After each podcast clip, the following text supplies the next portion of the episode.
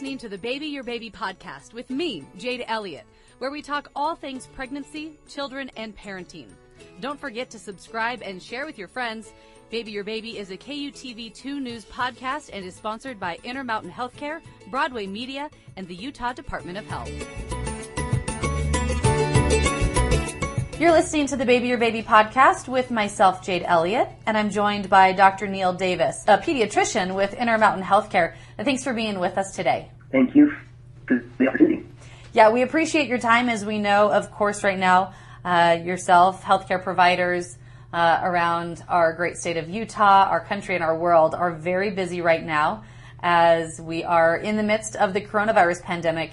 And so we do appreciate you taking this time to answer some questions that we know uh, our, our listeners and our parents out there have. So thank you. You're welcome. So as we all kind of work around the changes that we're seeing, uh, not just you know here in Utah, but nationally and globally amidst the coronavirus pandemic, we know that parents have a lot of questions uh, when it comes to taking care of their children and what is safe and, and what is not safe and what they should do and what they shouldn't do as so many of us are under uh, different directives and orders to stay at home and to stay safe and um, you know try to uh, stop the spread of coronavirus as much as we can. Um, a note for our listeners is uh, they may notice a little bit of a delay in our conversation. Uh, we are practicing social distancing as well and uh, recording our podcast from a very different location than normal. You and I in different locations, and then for myself here at Two News, uh, we predominantly will film our episodes in our podcast studio. But today we are doing it via Skype and recording it differently so that uh, we can do our part as well to keep uh, everyone as safe and as healthy as possible. So uh, appreciate our listeners tuning in and maybe hearing it a little differently, but it's all for a good reason some of the questions that we know parents have right now, doctor, are uh, accessing childcare during the pandemic, and especially for families who may have children with chronic disease or illness. What do they need to know right now as we are seeing so many changes uh, at hospitals and at clinics and um, different, you know, healthcare providers? What do they need to know? Because this can be a very scary situation for them trying to understand what to do? Yeah, again, great question. I think it's not possible probably to overemphasize the importance of that appropriate social distancing first. Um, it has worked to help flatten the curve, and so honestly, thank you to everyone um, in that regard. Now, the question comes, what about really needed medical services? Or what if I have a child that has very complex medical conditions. How do we navigate that? What we know now about COVID, the coronavirus disease, in children is that generally kids have mild disease, um, less symptoms. We're also getting some data that suggests, not surprisingly, that kids with a lot of medical complexity may have a little more symptoms. Now, that's not a reason reason to panic, but it is a reason to plan and, and prepare. And so one thing that families can do is be able to reach out to their child's medical office and be able to even get a video visit with their provider. Nearly every office now is providing these video visits to really sit down and talk about the individual care plan is what it's called, the care plan for a child. What do we need to know? Do we have the medicines that we need? And how can we be prepared for the future? And like you said, there's no need to panic, but to plan, to prepare. Um, the last thing that we would ever want to do is um, instill fear in any of our listeners uh, when it comes to you know making sure that their children are are safe and properly treated for whatever illness they may have you know during this pandemic but there are a lot of changes being made, some of them day to day. And so for families who maybe are having to see providers on a more regular basis than, you know, just a child wellness checkup, what what kinds of changes are they going to see? What do they need to know? How do they go about, uh, you know, kind of planning for that appointment where they know there's probably going to be some changes? Yeah, that that's a great question. So, first thing, as I mentioned, I want to touch on the video visits again. Again, medical offices are providing these, and it's a it's a great thing. I, I had one of these with a child, a two-year-old, with a significant medically complex illness. I was able to, to see her on the video screen on mom's lap, and of course she was off mom's lap and running around the room in her sister's shiny slippers which was fun. And, and honestly, being able to see her do that and talk with her mom, and I mean, it's a pretty good assessment that she's doing well now. Then we can review do we have the right medications? Do we have the right things at home in place? And then, lastly, what are the lines of communication if concerns arise? Making sure the parents feel supported that they know they're not alone, that that primary care office is still their supportive team to be able to help them navigate these things. So I, I do think that that is honestly a silver lining here is we're developing new ways to be able to connect these families with kids with medical complexity. And that's fantastic, getting kind of a different perspective on you know how to treat and kind of the the lifestyle and the livelihood of that child because we know children predominantly act differently when they're at the doctor's office.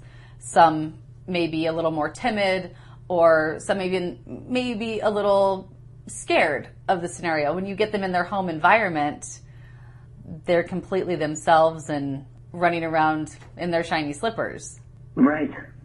When they do come in, you asked about that too. You know, we also it's also really important that parents know that when these kids or any kid has an illness where they really need to be seen, again, stay in touch with your child's medical office. Make that communication, and when they need to be seen, the offices are there. So many offices have done many things to reduce exposure risk. Um, a lot of innovative ideas there to be able to get kids in when they need to be seen for critical services and make sure to have those um, safe and appropriate interactions for your child's health. And from a parent standpoint, of course, the well being of our children is always a top priority. And with that being said, I know that at times as parents, we can also be quick to concern in regards to, oh no, I think I need to take my child to the doctor. Oh no, something has happened. There's an owie, there's a rash, there's a, the list goes on. And so mm-hmm. we know right now that that's probably not the best mindset to be in uh, to just rush to the doctor. Um, you know, for a number of reasons. And for one of them, for the fact that, you know, we are being told to stay home and, and not rush out for no reason. Um, so at, at, what point, maybe to ease the minds of some of our listeners and our parents listening, um, who may be quick to jump in the car and want to take their child to the doctor, at what point is that line of, okay, you don't need to take your child to the doctor for this, but if you get to this point of the scenario, yes, this is when you do need to take your child to the doctor amidst this pandemic. That, that's a great question. There are two components to that question, or at least to the answer. And the first is, again, stay, stay in communication with your child's medical office. The teams there are trained to be able to help triage those questions.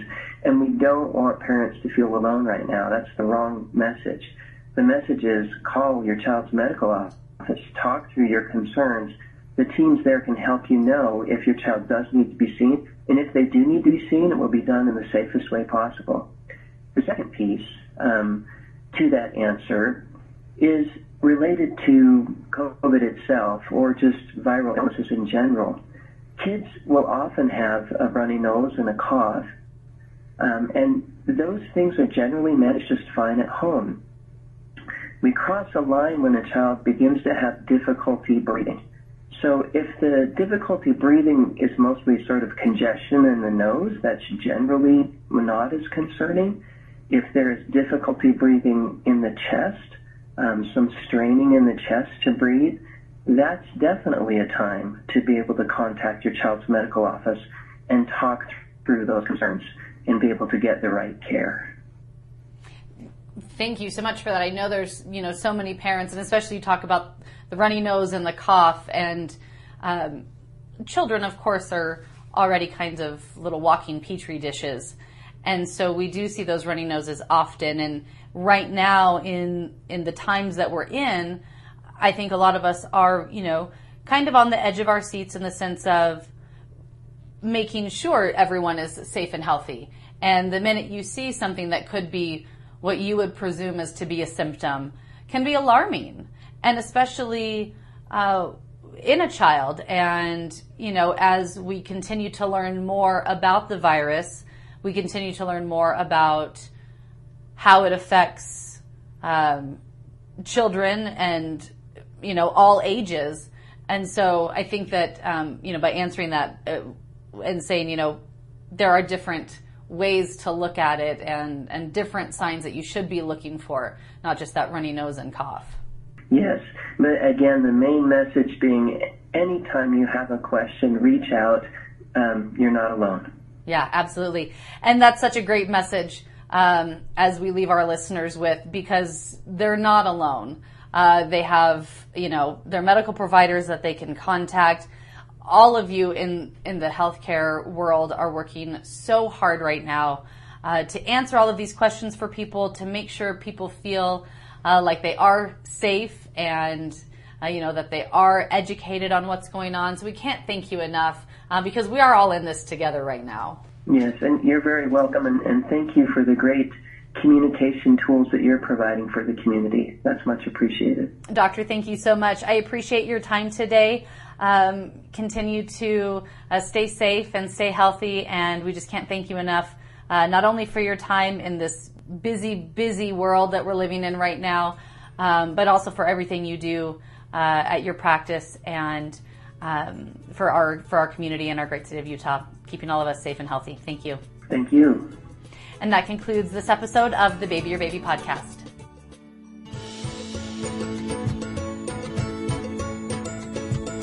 Thanks for joining me, Jade Elliott, and our guest for this week's Baby Your Baby podcast. If you have a topic that you'd like our Baby Your Baby experts to discuss, leave us a comment and don't forget to subscribe. Baby Your Baby is a KUTV2 news podcast and is sponsored by Intermountain Healthcare, Broadway Media, and the Utah Department of Health.